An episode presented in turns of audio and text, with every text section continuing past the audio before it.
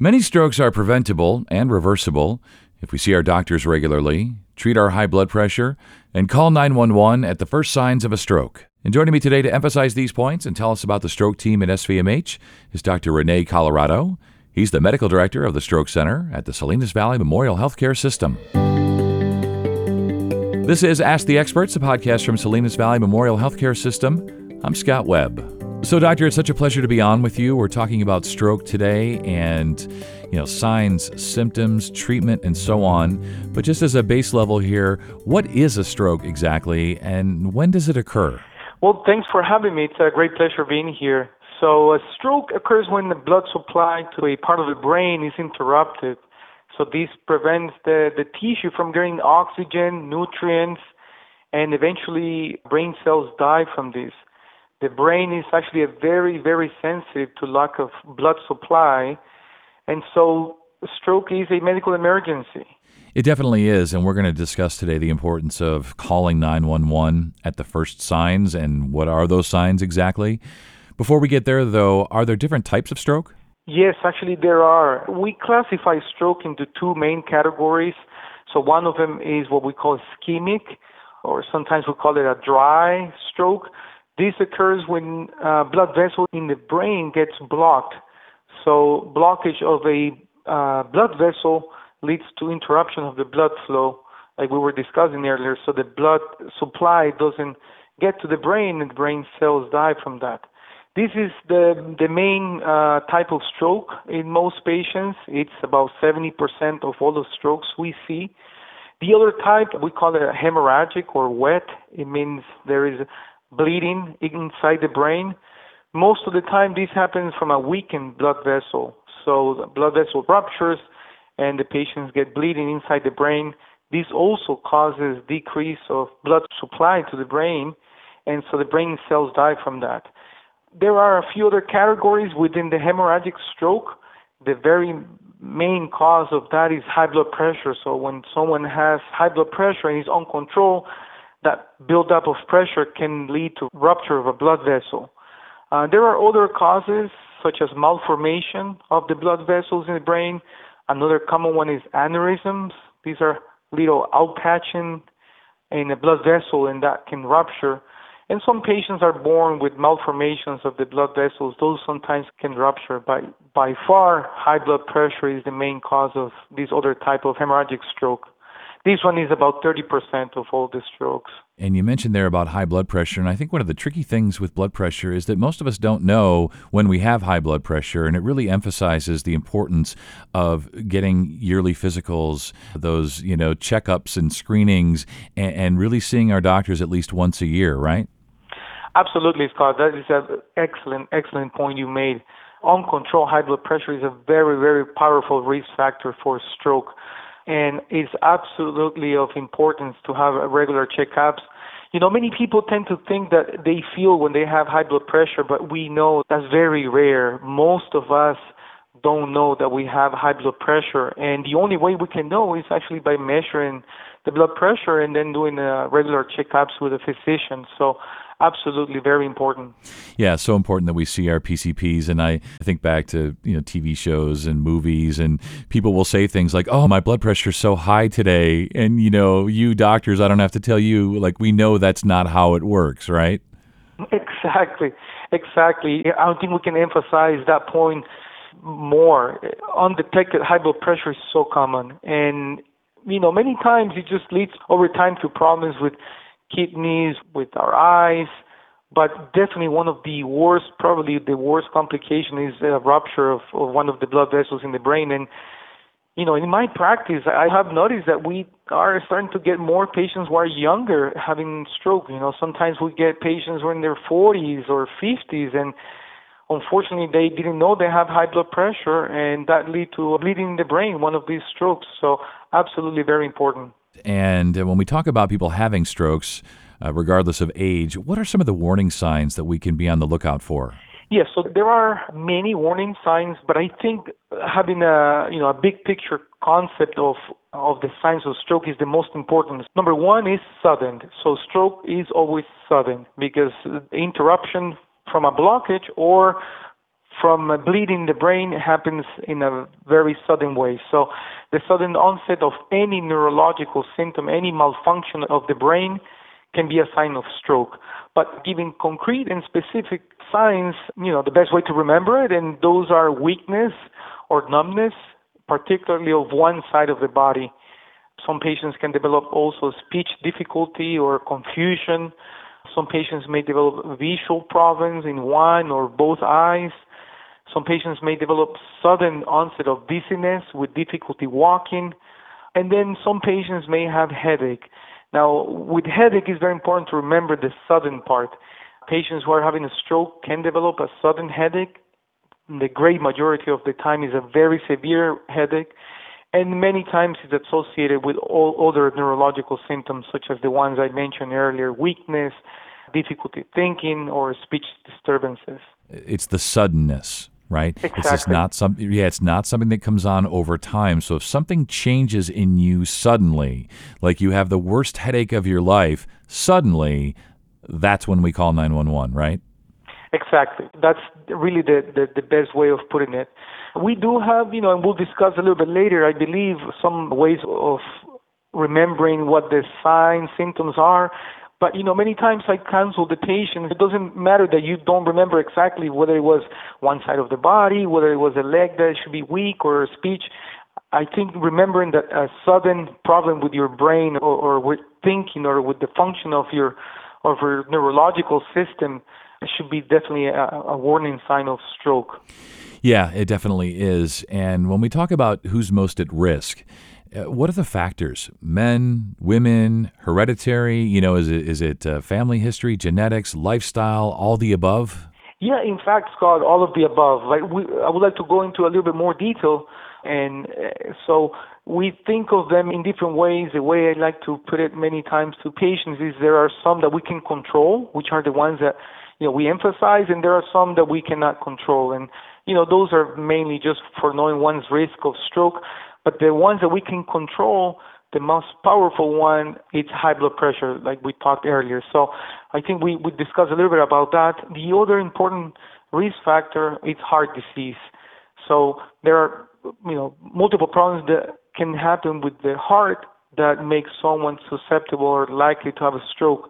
The biggest ones are heart rhythm problems. So patients who have irregular heart rhythm, one particular one called atrial fibrillation is the one that is the most powerful uh, risk factor for strokes. And then patients that have cardiac uh, problems with the structure of the heart, such as their heart not contracting normal, patients who have had a heart attack before, they all can have increased risk of stroke. And then there are other conditions that not only increase risk of, of stroke, but also heart attack, including diabetes, high cholesterol. When someone has high cholesterol, they can develop buildup of plaque in the blood vessels, the ones in the brain and outside of the brain. And sometimes the buildup gets so severe that it interrupts with the flow. You know, the easiest way to think about it is like a pipe, like a plumbing pipe. It just the plaque accumulates with calcium, cholesterol, and that can interrupt the blood flow. And sometimes that plaque can also break off and go to the brain and, and cause a blockage somewhere else. Smoking is another powerful one. Uh, it can double, almost double one's risk of stroke. And then a few of the other ones are important as well are lack of exercise or obesity, excessive alcohol use. So those are the ones that we can control. Now, uncontrollable factors include age. So we know that the risk of stroke increases significantly after someone is 55 is the, the, the age that we think. Anyone above their 50s is higher risk of stroke. Gender, it's a little bit more complex. Men tend to have a higher incidence of stroke when younger, but then things switch a little bit when patients are older and women uh, start having more strokes in, in older years. And then having a history of prior stroke and also a history of uh, stroke in the family also increases uh, someone's risk for stroke. We also know race plays a role, and that's also a very complex relationship. But we know that in general, African Americans and those of Hispanic uh, ethnicity also can have increased risk of stroke compared to other groups. Yeah, and so obviously there are modifiable things. And I know that uh, time is brain. That, that's what they usually say when it comes to stroke. So I want to have you go through the FAST acronym and explain to listeners what that means. Absolutely. So FAST is an acronym that we use in the stroke uh, world to help patients and communities remember what the signs of stroke are and what they need to do. It's a very helpful acronym. So F stands for facial drooping, A stands for arm weakness, and S stands for speech disturbances. So those are three big symptoms of stroke. Again, like we were discussing earlier, I don't want you know patients or communities to think that's the only symptoms. Those are those capture the great majority of strokes. So face drooping, arm weakness, and speech disturbances. And then the time we have it there to remind patients and communities that time is extremely important. Time is of the essence, as, as you said earlier, because when someone is having a stroke, many times there are things that we can do to interrupt the stroke or to lessen the consequences of the stroke. So remembering the signs and then that time is important. And so the acronym is FAST again, F A S T. Yeah, time is of the essence because if people get to the hospital quickly enough, uh, the symptoms or the lasting effects of a stroke can be reversed, right? In some cases, they can, yes. And you know, the biggest effort we're doing now in the in the community of stroke is really that trying to get the patients to the hospital as soon as we can you wouldn't believe the numbers that we see in terms of when people present to the hospital. We have medications that we can give to patients to, you know, in the case of ischemic stroke, like we were discussing earlier, that blockage of a blood vessel, we have a medication that we can give, and we end up using the medication. Depending on the area, probably a good number will be anywhere from 5 to 10% of the time 90% of patients go without getting a medication that could reverse things. And the main factor is time. Many patients, the great majority of patients, present to the hospital too late for treatment.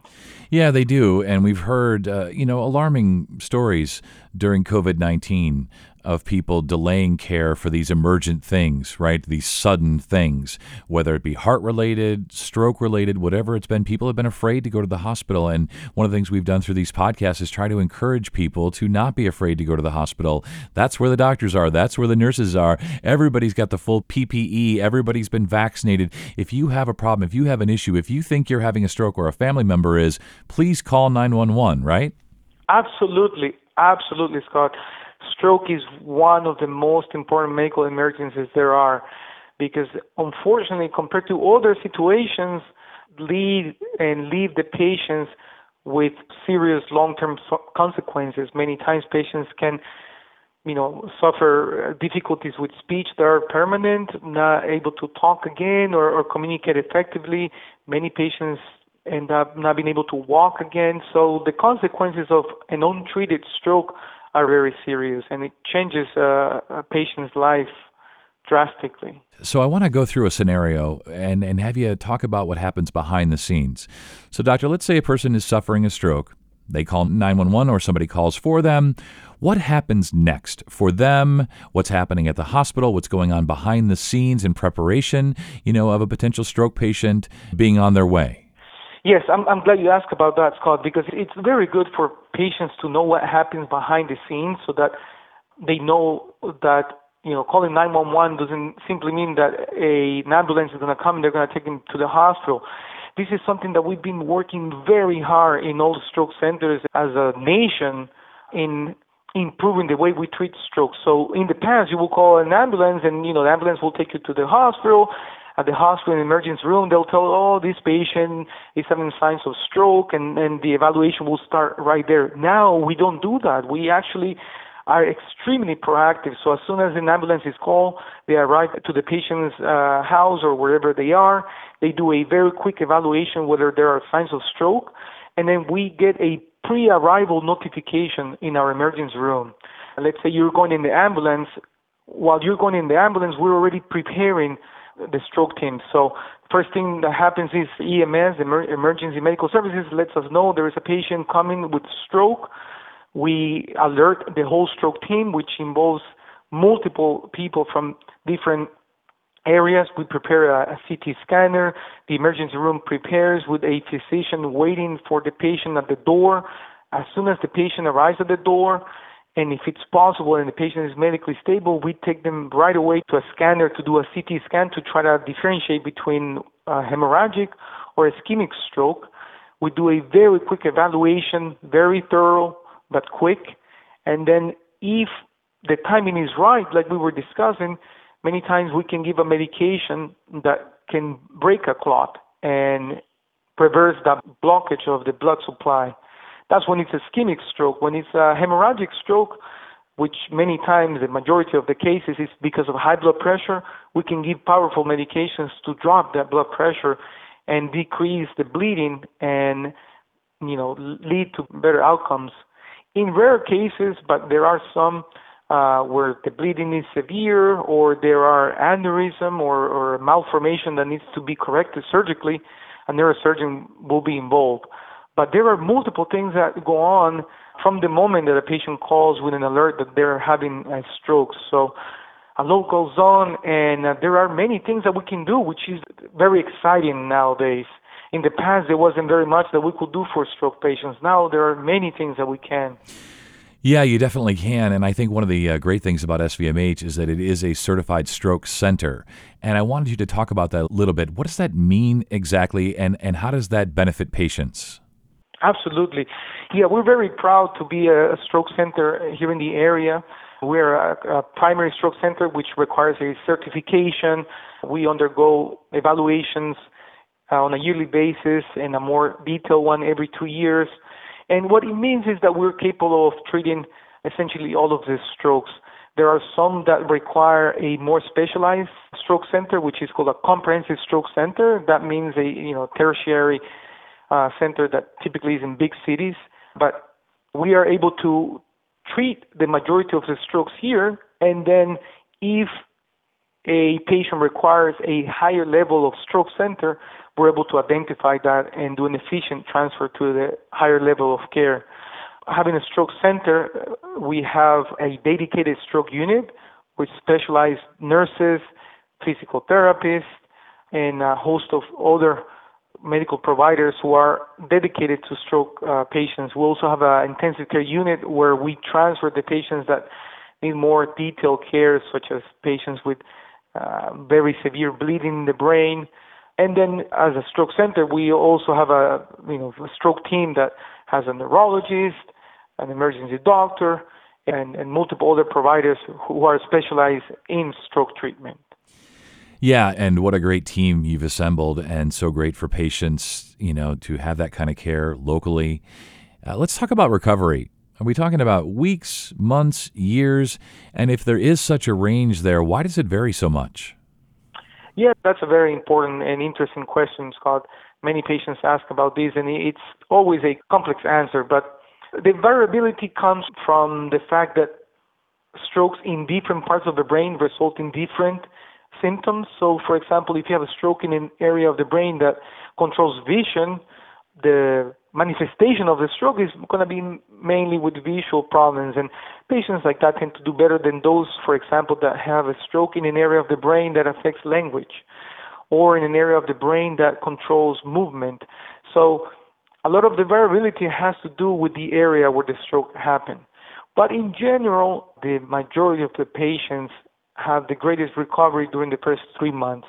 So that's why it's important to have very good rehabilitation, very aggressive physical therapy, occupational therapy, speech therapy. And so the greatest recovery occurs the first three months, but patients continue to improve over time, and particularly speech and language continue to evolve and improve long term. But certainly that first initial period is the most important. Yeah, it sounds like it. And before we wrap up here, I wanted to ask you, as you mentioned about the age, generally those at risk would be, let's say, after the age of 50, unless uh, family history and genetics are a big factor. But can young people, like kids and babies, have strokes? Yes, absolutely. Stroke can occur at any age, even in utero. So patients who haven't been born can also have stroke, but the frequency, the the incidence of stroke is very low. One particular time is around birth That tends to be the most common area for children. We call those perinatal or, or neonatal strokes. After that, it tends to be very low incidence and then starts picking back up again in 50s. Although, like I was telling you earlier, you know, we do see patients in their 40s, sometimes in their 30s. These tend to be either related to an accident, like trauma, or uncontrolled high blood pressure. Those are the big ones for younger patients. Doctor, this has been really great and really educational today. As we wrap up here, anything else you want to add? Uh, what would be the takeaways for folks about strokes, signs, symptoms, treatment options, and so on? Right. Thank you, Scott. So we can't leave without talking about the acronym one more time. So the acronym to remember the signs of stroke and we, what we have to do about stroke is FAST, F-A-S-T, and that stands for facial drooping, arm weakness, speech disturbances, and time, remembering to call 911 right away. That's in terms of remembering the signs of stroke. And then just another big picture information I wanted to provide was that, you know, when the patients come in, the acute treatment, when the patients get admitted, that's a big part of stroke treatment, but down the road is really very important as well. Doing the rehabilitation, figuring out why someone had a stroke, and then finally prevention. So many patients think they had a stroke and that's it. Well, there's a lot we can do, and a, big part of it is preventing another stroke. So I want to emphasize and close here with reminding patients that continuing to follow up with physicians, making sure they're on track in reducing those vascular risk factors that we discussed to prevent more strokes. That's really a, a big part of stroke care. Yeah, I'm glad you touched on prevention there. And we didn't really get into this, but you mentioned there briefly that those who have had a stroke are at higher risk to have another stroke, right? Absolutely, absolutely, and that's why it's important to continue uh, to follow up closely with the primary care doctor, with a neurologist. Many times, a cardiologist is part of the preventing team, so that's absolutely important. And you know, the incidence of stroke in the overall population is relatively high. Through our lifetime, a great majority of, of people will either experience a stroke or something similar. There is another entity we didn't talk about. It's called TIA or transient ischemic attack.